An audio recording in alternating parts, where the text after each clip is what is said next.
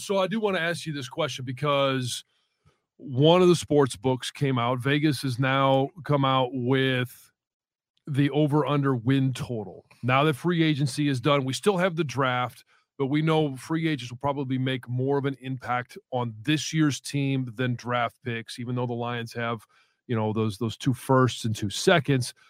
Um, the win total for the Detroit Lions this year is at nine and a half.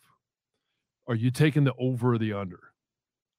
I think right now I would take the over for ha- sure. I would think you'd have to. I mean, you're just just in theory, you know.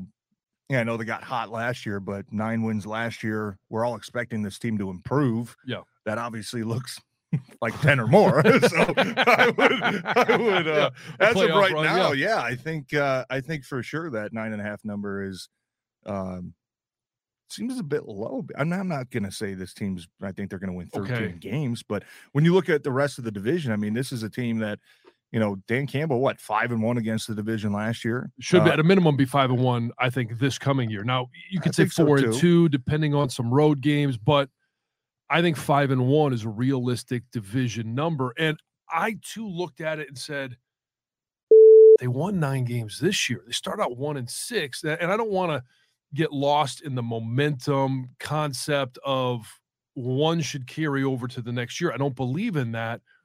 But if the team, the culture, all of and the confidence of some of those players that are going to be key components next year is as at a higher level, plus you've made great additions in the secondary. You're improving the defense that was terrible last year, played better at the end of the year, but you've improved the personnel. Yeah.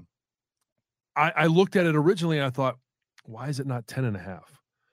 And then I thought, well, okay, are you expecting? I expect the Lions to be a 10 win team.